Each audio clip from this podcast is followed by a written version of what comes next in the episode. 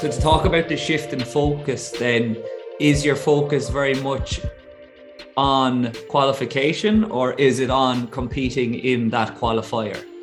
Um, no, it would definitely be it, would be a bit more ambitious than um, than was qualification for sure. Yeah, I do think I've learned a lot from each experience for sure, but like I'm not going to sit here and say like yeah, I'm grateful I went through those experiences. Like, no, I'm not. I'd rather have not lost my hair as a 19 year old going through chemotherapy or. I used to get lost in a place when I was training or practicing or playing with my friends where I, where I would literally think I was whoever, you know, Roy Keane or, or yeah. in Croke Park or whatever.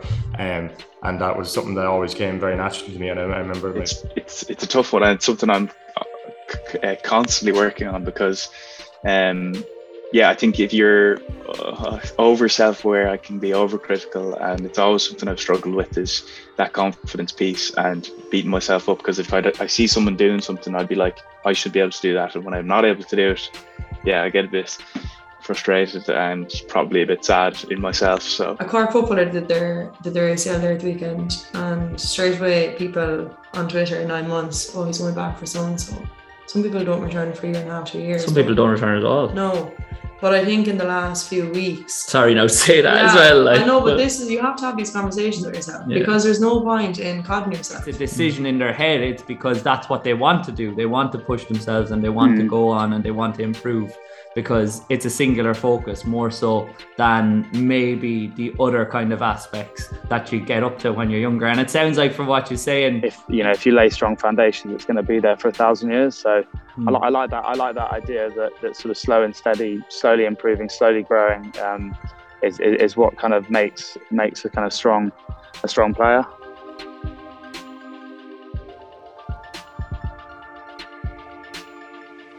It sounds like there's a great deal of self awareness there.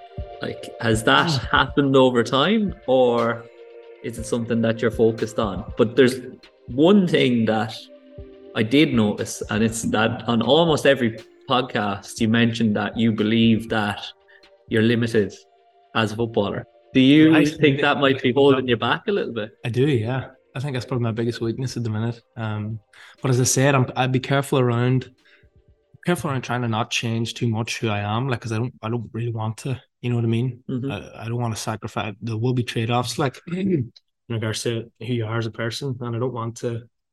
It's not football's not that important to me. Like, it's not this. I don't. It's not worth. Um, the potential negative. You know, you know what I mean uh, in regards to changing my character. Um, what was the question again? well, it's more so around the self awareness, but that's thought process like that. Yeah, you tell yourself you're yeah. a limited footballer. No, that, that is a weakness of mine. That you, you think I'm I'm maybe just or I'm using that and constantly saying that to maybe no, but that's a weakness of mine that I I probably do need something that I will try to do now is work on that a little bit more. Um, not to be as caught up. I'm I'm very neurotic. Like I I would I, I would think about things. I would think through things. Um and as I said, I, I think you're much more. It's beneficial to be just like water off a duck's back, like um, with mistakes, with issues, with pressure, with whatever it is. Um, but that's somewhere that I can try and, as I say, if I can manage it, um, slowly try and progress that. Like because from an outside perspective, you're playing in the championship, like you're League of Ireland Player of the Year, Footballer of the Year. So despite what you believe Even about yourself. There's still imposter syndrome, like yeah, yeah, yeah, still majorly. Yeah, and it's funny you would think with, and it, I, I have I have got a little, but you'd think with them successes that I would that would leave you like, but it doesn't really. It doesn't really, and it probably it's probably fueled a little bit too by the type of player that I am. Like, as I said, I'm I'm a, a physical lad who'll just run and head it and get in the box. Whereas, but that's a that's I, I, know that's a strength, but it's you know what I mean. It's not the it's not the beautiful, nice, lovely footballer who has nice touch and dribble, control, and pass. You know what I mean? Like so, there's always that. Yeah, but who that, cares? That's, that's, what's football like. I know who cares, and that's the attitude that you try and tell yourself. But it's um that probably feels a little bit. But listen, I'm not too bad. I'm, I'll get there. Hold on. I'm absolutely grilling you here, but in terms of the mindset shift and the mindset change, do you see a difference in the mindset of a championship footballer versus a League of Ireland footballer? No, no, no, no. I, I, you get that at all. No, the same at all levels. There'll, there'll be lads at League of Ireland here mentally just as tough and as strong as, as lads I've seen in the championship. Um, it's just a difference in a little bit of I don't know ability and luck and, and different. It, it's fine margins. Like um, a lot of good players in the League of Ireland, but no, I wouldn't say I, I noticed that. No. You have been speaking a lot around mindset, around communication, around things outside of the actual game. How have you seen that develop in your eight, nine years in the setup over time? Do you find you put more emphasis on that nowadays, or has it always been there? Uh, no, definitely. I think it's. I think I've definitely this year maybe paid more heed on where my mind is at, what I'm choosing to focus my energy on. Um, I think as a group as well, um, we've brought in things like goal setting, um, even just how we analyze games, how we analyze our performance, and um, so that you can actually go into a game and I think when you're losing a lot, like over the years, we lost a lot, and then it's very easy to just get that kind of outcome focused, and we just need to win and really chase and go hard for a win. Whereas, um, I think actually focusing on performance, identifying what it is that you bring to the team, but then also identifying what it is that us as a team can do to other to the opposition, like kind of I guess we probably never looked at ourselves as being as threatening as what we can be and looking at our strengths and really identifying those helps you break that down. So then in a game, you're kind of just thinking, well, look, if I get my core skills right, and um, if we control what we can control, then there's a bit of freedom to that. Like, you know, because you get on so well with the girls, that that gives you the freedom. Even if I go out here and have the worst game that I've ever had, the girls are going to come over, pat me in the back, and say, "Next one, it's all right, Luce. Like I, will have your back or whatever." So I think that definitely gives you a freedom, and I can't, mentally for me, it gave me a freedom that took, I guess, a lot of the pressure that I would have put on myself away, and instead just play, um, knowing that if I kind of focus on what I need to focus on, and then just put in maximum effort behind that, then at the end of the day, like you've given your all, and that's all that anyone can ask from within a team it is okay to actually speak your emotions to someone and say it to someone. Like you don't, people don't realize how someone sitting and listening to them, how powerful it is, and just saying, yeah, I have a brother at home. When I come home from games or if there's something wrong with me, I just it go mad. I can't go to dad because I know he's going to be too negative. So I go to the brother, Daniel, and I just give out. And he just says, yeah, oh yeah, yeah, yeah. And one day I just said to him, You're disagreeing, aren't you? He's like, Yeah, yeah. and I was like, That's that's all I wanted. I wanted someone just admit to me, even though he was he didn't even know what I was hearing, just to say, Yeah, you're right, actually. Yeah, that's it. Yeah. And I knew myself I was being so negative and I was being completely wrong, but I just wanted him to say, Yeah. It's just, it's not really spoken about though in relation to injury very much, especially like the ACL. You're you're you're warned, but you're not really warned like that you're going to go through this because of the injury. And then sometimes when it happens, as you said earlier, sometimes you think, Am I insane? Like, yeah. like this is really getting to me because I've had a few athletes over the last few weeks, even come back from ACL, like mentally, like it might be just for a day or two, but it gets to you. It does get to you. Like, and I've, I may say as well, I've done the ACL and it's been a long road back too. And it is very mentally fatiguing and taxing to just stay focused and stay consistent so frequently every day because you go in the gym and you're making such minute progress it can yeah. get so frustrating like yeah and i think i was making my new progress for like what's about say seven or eight months going nowhere like not seeing any progress people kept telling me one day you are just going to you're one day you're going to win there and one day you're coming out you're like geez this is it but for me it took now I am seeing it for me it took it took a long time but I think it's just like I think I've been lucky in terms of I've had such support um from my physio at home running cross and from Santry. I feel like once you have a, go, a good support unit around you, it definitely makes it easier. Some people say being involved with a team makes it easier. I knew myself that that was the worst thing that I could I could do. Um, I just wanted to be nowhere near it. And mm. but it definitely is like you talk about this morning.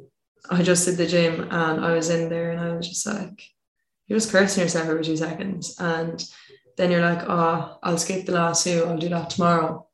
But then you're like, no, I just have to do it now. But it's that grind. It's little man in your head. Little man in your head, constantly talking to. Yeah. Like you're the last set is probably it's awful dickhead, really, is oh, the last set were all sit ups, and I'm like, I'll do them home sure home this evening. Like I know more going to do them than the man. You know, yeah, you know, you're not going to please myself that I've done great today. I'm going to reward myself and going home and doing the wall sits at home. Um, but see, at the start, I had so much people that had done it. Um, I definitely found it. I remember when I done it, Anna Rose Kennedy plays for Tip, one of my teammates she literally had me put on the straight and narrow straight away with exercises. Mm. I remember even going into Raymore and he couldn't get over my range of motion. And I think I just admitted to myself, first of all, after she'd spoke to me, I just had a, a moment with myself after all that. And I just admitted to myself that I feel like there's too much of a focus on nine months. Yeah. And I had admitted to myself, I just said to myself, I'm not going to be back in nine months and it is going to go wrong like and it will go wrong and it's not going to be this because I feel like people put expectations on themselves then they're reaching for a time on instead of reaching for actually where they are in terms of the ability of what they're able to do so when these things happen to me I didn't come as surprised with the meter now when the last one happened to me I was kind of like feck off because I've taken it now this way but you know yeah it was kind of just I remember Tommy Conroy the Mayo football I wouldn't know Tommy at mm. all like but anyone I hear, I feel sorry for them. But I just wrote to Tommy and I just said, look, I just found this the easiest, just admitting to yourself that it's not going to go right. It mightn't be nine months. And then you don't have expectations. The first month when you're over testing, I couldn't even, That was the first time I, I did anything. I squatted down. Normally I'm at home and we have two things in a child and I'm here holding on to these two. And that was the first time I actually had to just squat. Um, but for me, that was definitely the game changer, just admitting that we're not on a time scale here. We're on what you can do and your ability and how you can do it. I love that though. Like, and for some people that wouldn't be used to hearing it, they might think that sounds negative, but it's not at all negative because you're not saying, I'm not going to be ready for nine months per se, even though you are, you're saying, I'll be ready when I'm ready. Yeah. So you're giving yourself kind of, you're giving yourself a bit of leeway to kind of go day by day and go by feel, and you're preventing yourself from being disappointed if it doesn't come together in either nine or 12 months, which is what a lot of people focus on. And then when it gets to that and they're not fully right, they're like, but you told me I would be. Yeah. And my athletes get tick at me as well because they're always like, so how long? I was like, I don't know. Yeah. Like I can't say because yeah. I'm not going to say because it'll be right when it's right. And yeah. I know that's frustrating, but longer term, it's probably better for your mental health than short term telling you three weeks, four weeks, five weeks, because it will be right when it's right. It won't be it won't and it, it won't do the work for you if you just sit there for nine months and do nothing. No. Not that you have been doing yeah. that anyway. It sounds like you've been doing as much as you possibly can. Yeah. In relation to if you are going to be traveling in the next few yeah. months, what are the aspirations for this season? Just to wrap up, like what are you taking it day by day because of the injury, or do you have an end goal in mind? Okay, so there's two things to this. I have I have my long term or my kind of medium term plan for this year is to be back on that track healthy mm-hmm. and whatever that I have no like exact time or anything like that that I want to run because I think that would be silly to decide on right now. Um my goal right now is to be healthy, happy and on that start line this summer. And in terms of success, for this year, success is going to look different every single day that I wake up. Mm-hmm. Today it was I got my gym session done, got my bike session done. Going to have you know a nice relaxing day now, recover. And after then, this, after, after this, yeah, and then uh, you know like that going to bed tonight, I'll be like that was that was a successful day. But as the weeks go on, that's going to change. As in, you know, a competition or you know more intense training when I'm back on the track and stuff like that. Like they're all going to be different factors to that. But yeah, healthy, happy, fit on that start line. That's that's what's that's what's going to happen this summer. That's the title of the book. That yeah. this that's a chapter of. yeah. You speaking about your own training and your personal ambitions to hone your craft, etc. Um, it sounds like you're very focused and hyper focused on that, and it's something that's in your mind all the time. Um, do you think that that is a characteristic or a common characteristic that you've come across from rugby players that play at the highest level? Because I know myself from speaking to different athletes and from playing with different athletes, the ones that do go the furthest are the ones that when you're underage and when you're in those teen years are the ones that do go to the gym rather than going hanging hanging out with lads doing nothing basically or going drinking etc they make the better decision and they make it not because it's a decision in their head it's because that's what they want to do. They want to push themselves and they want mm. to go on and they want to improve because it's a singular focus more so than maybe the other kind of aspects that you get up to when you're younger. And it sounds like from what you're saying in your pre-seasons when you were 18 19 there was a good bit of that um, in the summers, going relaxing with the boys as well, which is important because mm-hmm. you've got to get that social aspect. But is that something that you think that professional athletes and the ones at the highest level have in common?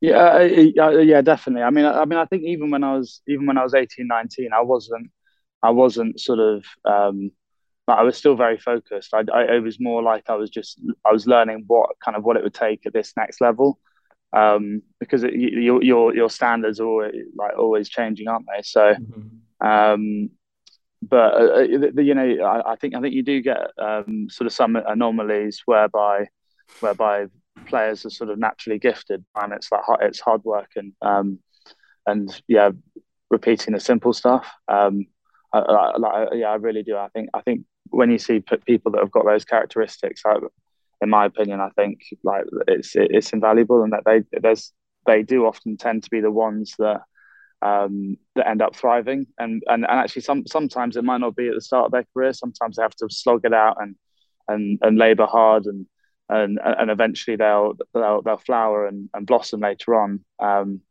but um, but yeah. Uh, I like to use there's there's an analogy there's an analogy of um, a plant analogy. I quite I like gardening, so um, you know that you, can, you could be, yeah. So you could be like a, you could be like a sun a sunflower, for example, and um, and and you know some a sunflower pretty much grows to to full size within within a couple of months, but then it, it dies very quickly, and then you have to plant it up next year using the using the new seeds. Or you could be a yew tree, which takes you know can can can can take uh, it might only grow five six centimeters a year, um, but whilst it's doing that, it's spreading its roots, it's it's laying down layers, and it's it's retaining retaining knowledge. And and and a yew tree, unlike a, a sunflower, it's not going to die the next year. It's I mean, it, if you know if you lay strong foundations, it's going to be there for a thousand years. So mm. I, I, like that. I like that idea that that sort of slow and steady, slowly improving, slowly growing, um, is, is is what kind of makes makes a kind of strong a strong player. Absolutely, you've got to be continually working on it, but it's not huge changes. It's just being consistent by the sounds of things, which is similar to that analogy. You have to yeah. do the small things and do them well. I know that you've been an advocate for men's mental health in the past. Uh, I've seen you sharing a number of things on your Twitter, on your Instagram, etc. And I know that probably the from listening to you, the major not even issues, but what thing that you ran into when you were younger was probably overthinking things a little bit. So, mm-hmm. how have you managed that through the years? And now, do you find that you're way better in your own personal self talk and having yourself in a mindset where you're a lot happier, healthier, and ready to perform and enjoy your rugby a little bit more? Yeah, I, I, I think a lot of it, uh, a lot of it for me was it, it became sort of quite almost um, job like at times, mm. and, and and I, and I sort of got into a bit of routine, and and, and you start taking a, a lot of a lot of what people say literally, um, and and and probably people pleasing and trying to please everyone, trying to please the media, trying to please coaches, rather than just taking it all back and and and focusing on, on why you play rugby, which is to have fun and to play. Like that, that, that, that is the thing. I, I probably stopped playing rugby. I was just sort of I was I was I was doing rugby, but I wasn't playing rugby. Whereas whereas I think like like when you play, you know, you play with a smile on your face. That that's infectious. You know, people people respond to that when they when they can see you enjoying yourself. So that's kind of that, that's what I that's what I try and do now. And I and and, it's uh, like I definitely it definitely helps. Like I, I enjoy um, I enjoy games way more now than than I probably did did for a period. Um, and and and it's also the sort of second bit that I've kind of really started to enjoy is just like working with like working with the younger guys and things like you, you learn um, I think I think when you come into the, the, you know the perception is it's always like I'm probably in the middle now I'm, I'm 25 so I'm sort of not young, not old in, in, in a rugby context, but um, you you look up to the older guys and think, frick, I'm, I'm going to learn so much from them. And, and, and, and a lot of them you do, but also you learn a huge amount from the guys below you as well. Um, you know, they're, they're doing new things. They're, they're, they're taking things to new level as well. And that's, that's, that's, that's awesome. And then sharing the stuff that you've learned with them is, is incredibly satisfying. And because ultimately you want, you want to get to the, the heights you can get to, then you also want the guys that are going to be playing after you to be even better than you you want to you want to make the game better. You want to make them better than you ever were. So, um, I, I, I really enjoy that process. As you said there, though, like in terms of age, you're probably in the middle in terms of age, but in terms of experience at the club, you're probably towards the higher end because you made your debut at 17. So how yeah. many years is that now? That's eight years, like at Gloucester. Um, yeah. So in a way, it is pretty appropriate that you're going to be mentoring the other players that are coming through because I would imagine a lot of those younger players are coming through the academy similarly to what you did. And I'm sure then mm. because of that, you can see similar things in them that you saw in yourself back then. Oh yeah, yeah, a hundred percent. Like, um, there's yes, yeah, similar things in terms of rugby, similar things in terms of mindset. So it's it, it is it, it, like it's quite cool to then be able to say, well, this this is what I did, and it's not it's not kind of not doing it in an obvious way, but just subtly, subtly giving them little bits and and and, and seeing seeing if they take it on board. Um, you know, and and and, and a, uh, like a lot, a lot. To be fair, a lot of them do have a really positive mindset. So, um, so so they do. This episode of the podcast is brought to you by Output Sports. Output Sports make athlete testing and monitoring simple, portable, and efficient. Their single sensor tool enables the measurement of over 160 exercises spanning agility, speed, power, mobility, reactive strength, and more.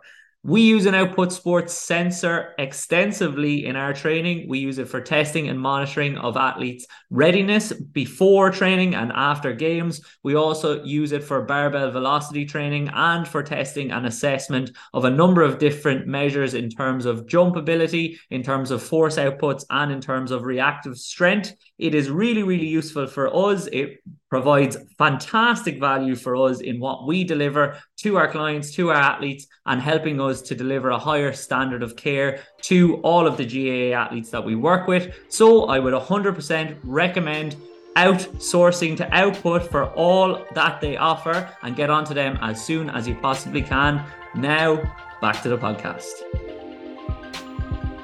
So, to talk about the shift in focus, then, is your focus very much on qualification or is it on competing in that qualifier?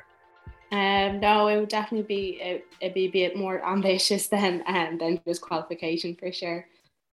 Okay, uh, so do you think that this injury, because you've talked about it already, has given you a new perspective on your training or on your competition, to or, or the way that you approach athletics? Or is it very much the same bullish kind of all costs mentality that you typically have because it sounds like you're so incredibly driven that it's just like this is it and this is what I'm going for and I'm going to get it. Um, I think it's definitely taught me there's different ways to get to like the same thing obviously I haven't got there yet. So um, my current uh, my current journey is is still under test. So we can turn around and reflect on that a little bit better um, after after August. So then I wanted to ask you about like the pressure that you put on yourself because there's quite a contrast there between like I've heard you speaking before about post races. If you don't perform well, you could be thinking about it for a longer time this might actually match up well with what we what we just talked about there a second ago because pre-race you're com- you're trying to be com- completely relaxed at least. So maybe you would be towards one end of that spectrum of more of the warrior type athlete because you obviously are so committed to it and you want to do so well in it that you probably can't help but if you don't achieve the goals that you've set for yourself thinking about it long into the night uh, afterwards yeah, um, that's something I'm I'm like actively trying to change, um, because it's just like I really learned last year, like it doesn't make me run better if I like beat myself up after a bad race. Like if I had a bad race, it's usually because something was going on. I messed up or like I just wasn't like in the shape I thought I was. Pace went like obviously there's loads of reasons, but like it's done. It's not because I turned up to the start line and was like, oh, I don't feel like it today. Like it's never that reason. I always gave 100%, but sometimes that 100% isn't the performance I hope for. So I think I've worked a lot with like my sports psychologist on that um, because I just realized it just like pulls down my mood and enjoyment of the sport overall. So um, I definitely have not mastered it at all, but I think the best athletes know how to like pull out a good performance in tough times, but also put a bad performance behind them really quickly and move on and then perform well again the next day even after they had a bad day. So i think that's something i need to like continue to work on. So i think although in hindsight looking at my indoor season i was like disappointed with every race to be honest. But um i wasn't bawling crying after them all. So that was a little win for me. I, I got positive out of you eventually. Yeah. so i did. Um I assume it's still Jessie that you're working with, and she's so positive as well that like that's obviously got to be a great help. But I wanted to ask you then off the back of that, do you have any specific strategies that reduce the amount of kind of stress post race now, or do you, do you, like well you must I suppose if you're working with her. Yeah, um, yeah, I still work with Jessie and she's great. Obviously, like I haven't, I'm nearly like hmm, what were my strategies now because it's so long since I raced or been in that mm. competition mindset now. Um, but yeah, we've definitely worked on it a lot. Um, I would say it's kind of what I said in, in the last question, just like reflecting, like it was not like yes, it was my fault. I ran badly, but it wasn't because I like didn't try my best and just reflecting on that. And like sometimes it's out of my control or it was just a bad day and I just need to like acknowledge that it's done and like beating myself up about it does not improve my performance the next day. So it's kind of just around that. It's interesting from hearing you speak about the French league there and obviously how some games in your head are more important than others, especially like you have to win your home games. Do you find that mental performance or getting yourself to the same mental space is something that may be missed sometimes over there because there are so many different factors playing into each game. Like you might have to travel on the bus for hours to get to these away yeah. games. So it's hard to get yourself in the same frame of mind for that game as it would be to say a game down the road where you're only going a half an hour and you're turning out at your own home field in front of your home fans. Yeah, like it's that it's it's funny you say that because yeah, like mentally, like it is pulls apart. Like you play at home and the sort of atmosphere in the changing room like before the game is just like deadly serious. You can hear a pin drop. Lads are just like have their headphones in not much talking like load of nervous energy. Whereas like away games it's just completely different. Like lads are sort of chatting having a laugh about what they did in the train yesterday who won cards on the train up or like different stuff. Like it's just completely different. And then like even the team talk it's like right lads first 10 first 15 like we need to come out of the blocks and like be on it and stuff to give us a chance to then be in the game. Whereas like when you play at home it's just like we've got to go for 80 minutes. Whereas when it's away it's like right let's try and do a bit for like 10 15 see where we are. If the home team aren't quite on it then we can kind of build into the game from there. But it's not like it's not just the same home and away where like it's like right we're gonna give our 100% all. This is our game plan. We're going to stick to it. We're going to do X, Y, Z to get a win. It's very much kind of let's see how the home team are. If they're not quite on it, then we might be able to capitalize on it. But if not, then sure, look, we're away from home. We'll try stick in the fight. And sure, if we lose by 15 20, we lose by 15 20. So, yeah, like when I think when you first come over as a foreigner to France, like it takes ages to get your head around it. I think luckily now I'm so used to it that I kind of you can kind of get your head around it a bit more and it doesn't frustrate you as much as it used to but like I remember even this year like we had a we had a kind of like a culture meeting um talking about like our aspirations for the season and what mm-hmm. kind of team we want to be viewed as and all this kind of stuff and uh a lad's one of the French lads put up his hand and he's like oh like we just we need to be unbeaten at home and I just kind of turned to one of the lads. I was like, why? Like, why is it all this like at home stuff? And then somebody else put up their hand and was like, oh, we need to be a team that like um that yeah are unbeaten at home and and we give it a good shot away from home. And I just I I just started getting pissed off. And I just put my hand. I was like, "Here, lads, like if you're if you're literally openly accepting losing, then what's the point? Like, why are we here? Like, what's like, we might as well just be like, right, sure, look, we're just gonna sack off all our away games. We'll just play 15 games at home. Hopefully, win them all. Give ourselves 15 games to to not get relegated. Like, why are we bothering going to the away games? Just leave them because like it's just that attitude of just like see what happens. Like, give it a crack. But sure, like if we lose, it's not the end of the world. And then as well, by doing that, you then they then build the pressure up for home games so much that then when you do inevitably lose a home game, it's like the end of the world. It's like a funeral. Like people are going around not looking at each other. Like the president will come in and like bollock people out of it, and like there'll be no like after match function. Like you'll be getting shitty food handed to you. Like just like even the dinner people won't look at you, and it's like like we might have lost the game at home by one point, and we played unbelievably well, and we just lost to a really good side, and they'll treat it so badly like that. And it's just oh, you just can't get your head around it. It's bizarre. It sounds like it's very protect uh, away from home. Like it's just like whatever will be will be. Like yeah. and and then at home it's like completely outcome focused. Like it's very hard to focus on the performance because you're so focused, ultra focused on the score line.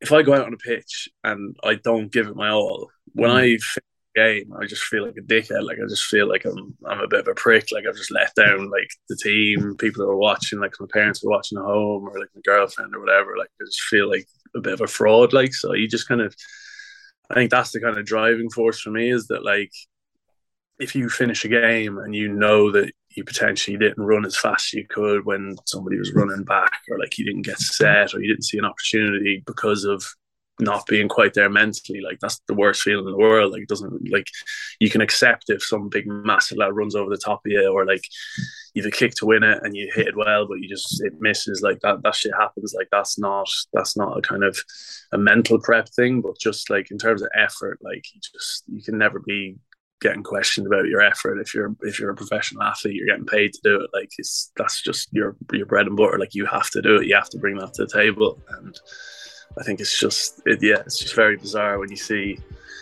when you see lads just not getting up for a game because it's in a different part of the part of the country. It's not in your stadium. It's just like what like what are you doing? So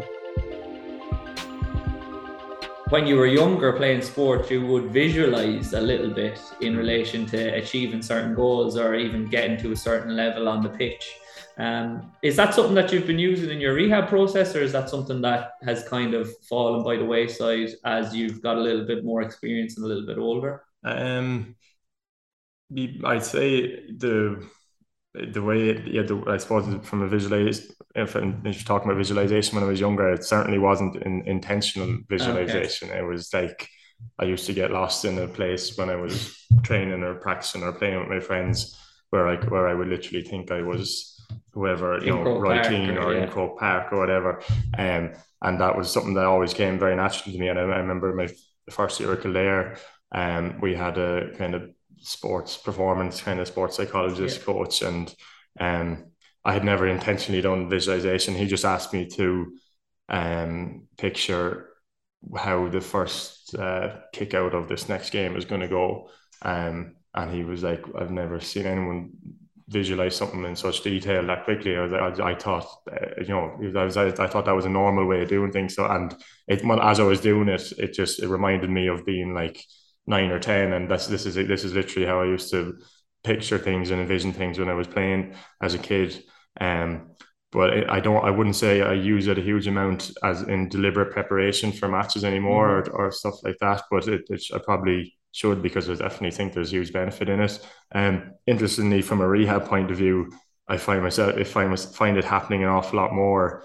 Um, where I'm doing a, a training session or if you know if I'm doing a bike session or out for a cycle or in the gym doing rehab. Um, I do find myself getting lost a little bit more in it and visualizing uh, the comeback and visualizing my first training back, my first match back.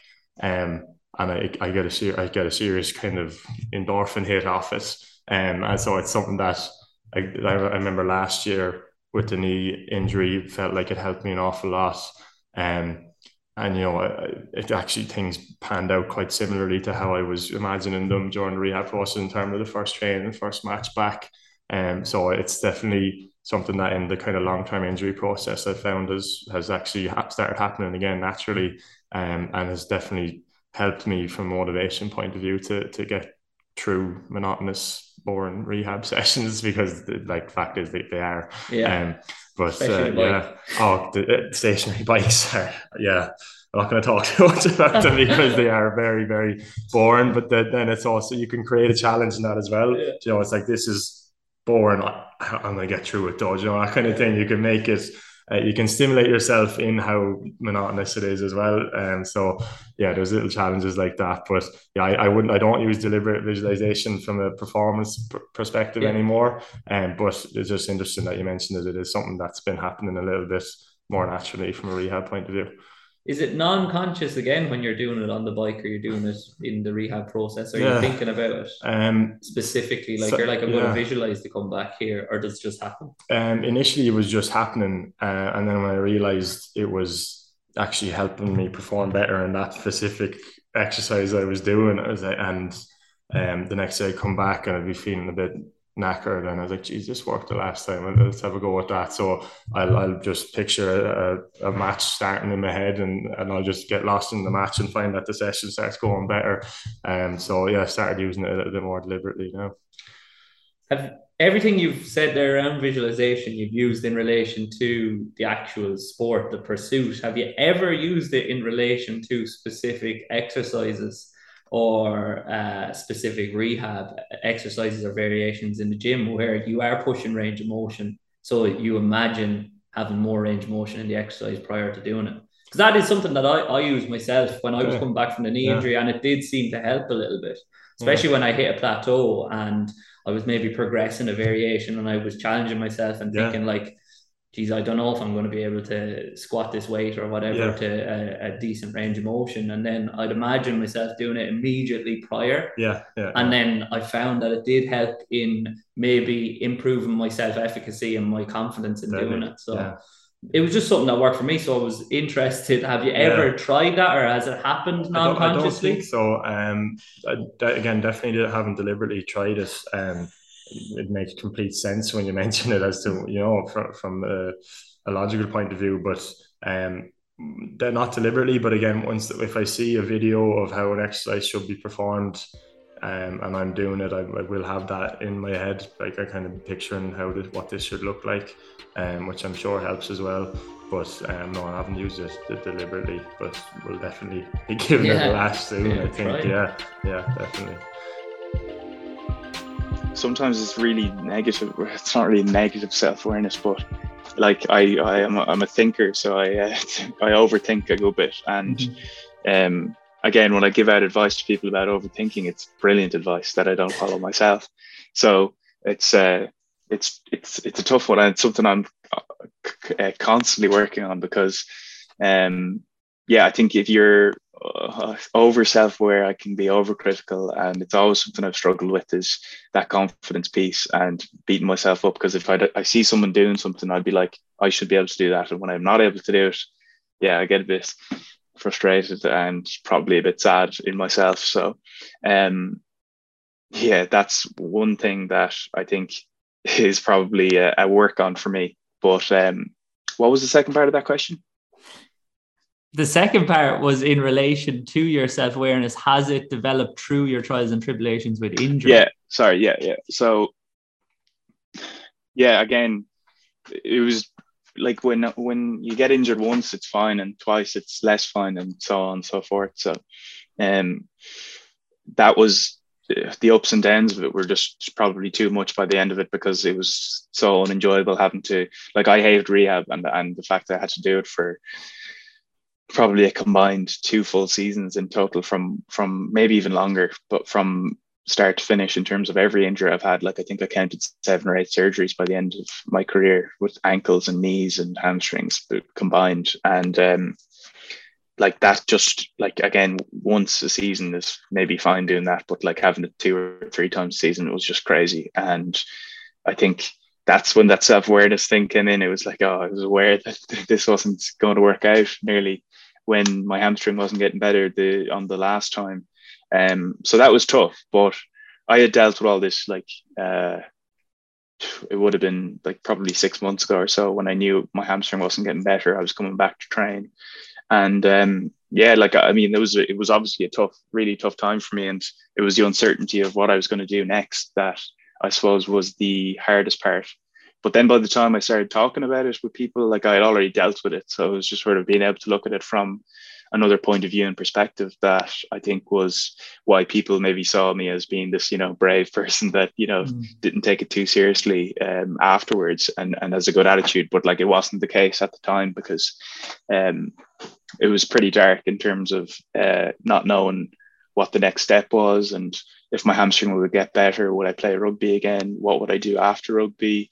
Was I enjoying it? Was I ever going to enjoy it again? Like all these things are going through your head, but I think being able to be at peace with the decision that was forced upon me is uh, probably the most important thing for me because I mean, I could dwell in the past for the rest of my life and that would not get me anywhere because I'd just be living in the past when I think we're all very aware that living in the present is the um, most optimal thing to do. So, um, yeah, like by the time I speak about it now and the last couple of months, I mean, I dealt with all the issues that came mm-hmm. with it mm-hmm. previously. And I mean, I always talk about my support network around me, and it's such a cliche, but I do. Um, a loving family and girlfriend and friends uh, goes a very, very long way. So I'm very blessed in that regard. I sound very uh, hippie-ish or something now, no, talking no, about being blessed, no. but it's true. It's true. It I can't. True. It is true. I think uh, when you're not alone doing these things, and it comes back to us being social animals that having a good community and and tribe around you is so so important. What stood out was when you talked about your first year and when you weren't in the team. That must have been something so new for you, because back here in Tipperary, you were obviously captaining, and then with care as well, you're playing. So, how did you navigate that when it happened? Did that build a little bit of resilience in you? yeah and like i probably like was very upset like at the time when i got the news and like i thought i was training well but at the same time i'm this irish girl that never played the game before had who had two months of training done when you look back um, and it was an away game so i was the emergency which basically is if someone got injured in the warm-up i would have got a late call in um, so it was an away game i got to travel to adelaide um, was in the dressing room understood like everything that was entailed in like heading away on a flight staying in a hotel, the time zones, all that. So looking back, it was a really good learning experience. And Adelaide were like a top side too. So potentially, if I play, made my debut in that game and didn't perform, could that have been the end of my AFLW career? Potentially. So when I look back and then see that I got my chance a week later against Geelong, a home game, um, a big crowd, it was unbelievable. And I scored a goal and stayed in the team since. And here I am five seasons later um, sometimes I think, you know, things really do happen for a reason. And I learned a lot from that and I built resilience. And yeah, at the time it was awful. And I was like thinking, you know, I could be at home playing for tip and could have took the easy road nearly. Um, but I definitely learned a lot from it and it probably built my character a little bit too. Um, but yeah, you'd still miss Gaelic and all that as well. But I think looking back at kind of how that unfolded, I think it kind of made me the player I am as well. Yeah. Yeah. And it probably showed you that you don't get anything for free out here. Yeah. Like, no, you definitely you got to work for it. Yeah. And you did. And yeah, just having a good attitude as well. Like I could have sulked for the week, and to be honest, then you're not going to get in the team. Um, so yeah, I was upset the night that I got the news, but then you know had to travel away with the girls, and they all had to go play that game. Um, so yeah, just being around them and you know, in having a good attitude and good spirits and encouraging them, I think probably ticked a few boxes for the coach seeing my character in that in- instance as well. So, um, yeah, I definitely learned a lot from it. And there's a lot of players that need to hear that as well. That it's okay to be disappointed. Yeah. But it's how you carry yourself and how you react to it and your behavior and your actions afterwards that are going to hold you in good stead and give you a better chance of getting back into the team. Because if you just sulk and make it about you, when it's not about you, it's about the team, then unfortunately the coach is going to identify well they that person thinks it's about them and it's not yeah um, so then i'm probably not going to trust them going in as well as that your teammates know that you're disappointed and they respect the fact that you're disappointed because most of them have been there too. But if they know you're disappointed, but you're still putting the team's best foot forward, they're going to respect that even more and trust you even more and probably give you even more encouragement to get into the team. And that's something that a lot of young athletes probably need to go through before they can start to adopt that type of behavior. Yeah, definitely. Like, I think you know, if it was all plain sailing and now in my career something like that happened, I probably wouldn't be as resilient. Whereas I think, you know, even getting injured and things over the last couple of seasons, you definitely learn from it. And yeah, you're on a team for a reason as well. So um, I think when decisions are made, it's the best for the team. And even if sometimes you might think that it's wrong, um, you just have to go with it because you're going to know it's wrong. Yeah, no one's out to get you. Like it is just meant a decision made for the team at that point in time. Um, and yeah, you're going to think it's wrong, but maybe that's when you try proving wrong then at training. Hundred percent. That's why you're an athlete. That's why you have the confidence in yourself. Um, and you're going to think it's wrong because you want to play. And you touched on there how you do want to play. Yeah, you're dead right. and that's something as well, though, that stands out about you is you don't hear at all what people really say about you. Is that something that's been natural or something that kind of you focused on because you've spoke about wanting to be, as the lads put it, the heir apparent to, to Johnny's throne. Like you want to be the number one forward, you want to go and win an Ulster championship. Is that something that's, as we talked about earlier, a little bit generational in that the younger lads are more willing to speak about what they're going at, or is it something that you've been like actively pursuing? I think just naturally as a human, like you, you're always going to have those those thoughts come in your head that you shouldn't be doing this, you shouldn't be expressing your thoughts, or. But I think you just realize after a while, like no one really cares. Like no one, everyone has their own stuff going on. Um, is anyone actually going to care if I express what I want? Maybe for a split second they might give out about it, but no one actually, no one, no one cares, and um, it's something that if, I wouldn't say it came naturally to me, just expressing all those things and and saying what I feel, but um, over time, just constantly doing it. I suppose having social media as well has probably helped that side of things. Just realizing that when you do put something out that you might think, you might think people would, you know, kick a fuss up about, and then you put it out and no one says anything or nothing happens off it. You just realize like it doesn't matter. Like it does not matter. Um, and I suppose it's you should be expressing you know those sort of things and what you want to do and where you want to go um so you can even have that belief in yourself the more you say it the more you're going to believe it um so yeah I wouldn't say it's something I've actively been going and trying to change either it's just naturally happened probably has just naturally happened over time um well if, when I think back to when I first was probably creating Instagram and stuff, it might have naturally happened at that, that stage. But then again, I wouldn't say I went and forced it either, big time. I think it was just repetition over time. With the volume and with the reps, get the reps in. same as the same as the gym, same as the speed. Uh, but something that maybe has been a little bit clearer is that you have a very active brain because you've mentioned overthinking on a few podcasts, you've mentioned it here as well, and that you've mentioned that sometimes you have so many ideas and so many things going in different directions that it can get a bit much and you ha- have to actually just focus in on what's important. And as you said yesterday, control the controllables. Mm-hmm. Has the time and the space in the gym doing the rehab given you ample time for overthinking? And is that something that you've been trying to work on? Is maybe get a little bit better at controlling the controllables and not thinking too deeply about everything. Yeah. Like as you said, when you're in a gym doing rehab on your own, it's nearly impossible to to not overthink things. Um I wouldn't say I'm a massive overthinker, but like anyone else, at times, certain stages you start to overthink and then it's just about implementing certain things to try and try and not overthink. I suppose like certain journaling or meditating or cold water or improving your sleep or like you know, I, I'm I'm fairly good with realizing what I need to do to, to prevent those things. Well, it's not even prevent them. I suppose they're always going to be there, mm. but to deal with them better. Um, but yeah, I think it's only natural when you're, I suppose, struggling with an injury at that level that you're gonna overthink things, um, and you're gonna think like you're gonna worry about whether you're gonna be in the shape to play, whether you're gonna, and um, whether people are gonna be thinking about it. But um, as I said, I'm I'm fairly good at dealing with them like at this stage. I'd say it's refreshing for people to hear that as well. That that goes through intercounty players' heads, mm-hmm.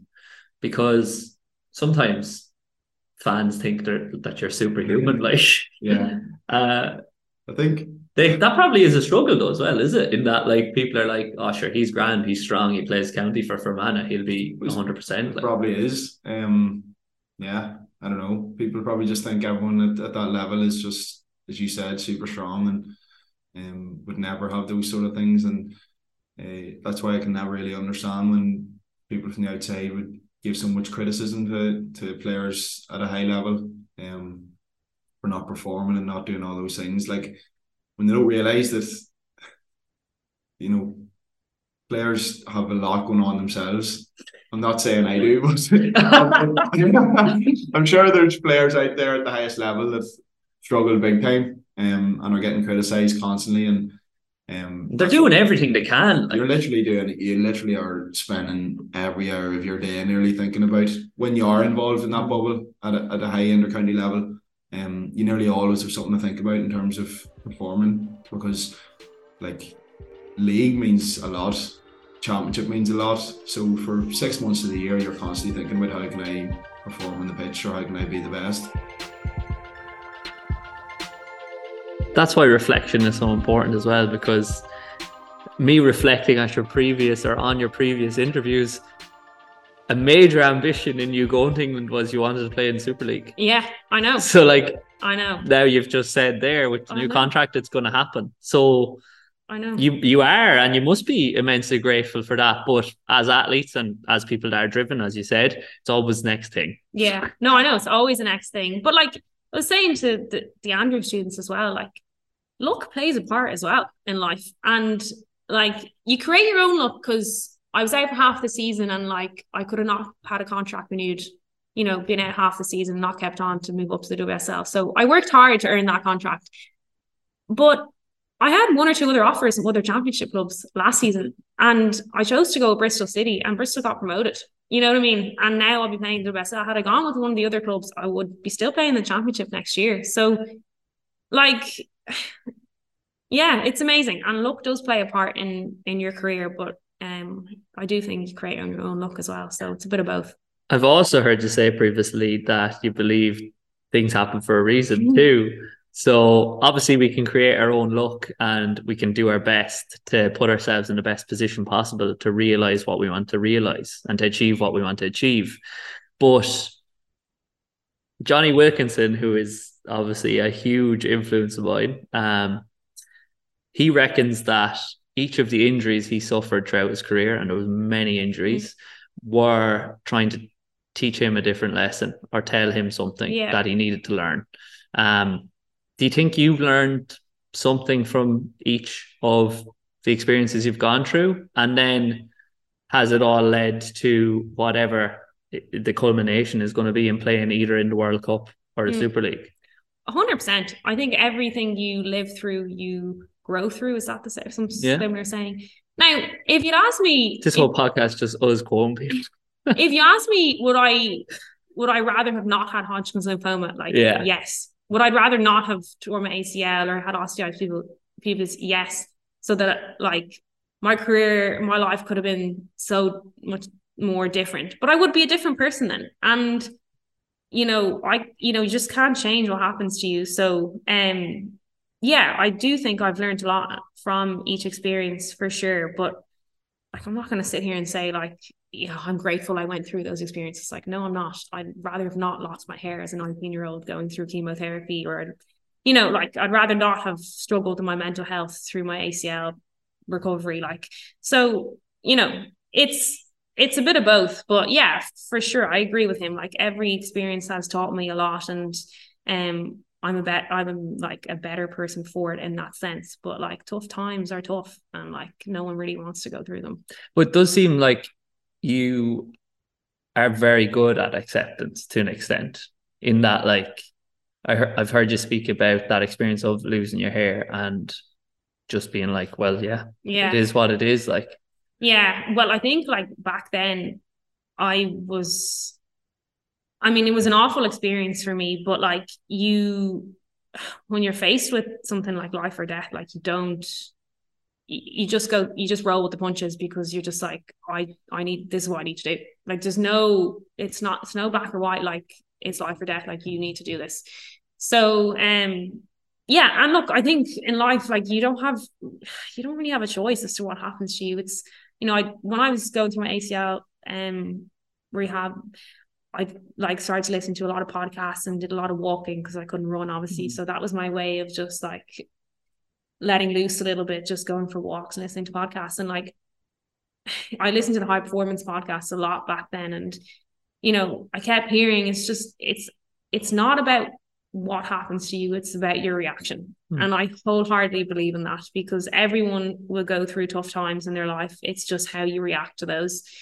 Um, so is that something you speak about amongst the squad or is it just a personal thing? Because it seems in a number of teams you've been involved in when backs against the wall, girls stand up like yeah, and right. are like, let's go ahead. Let's yeah.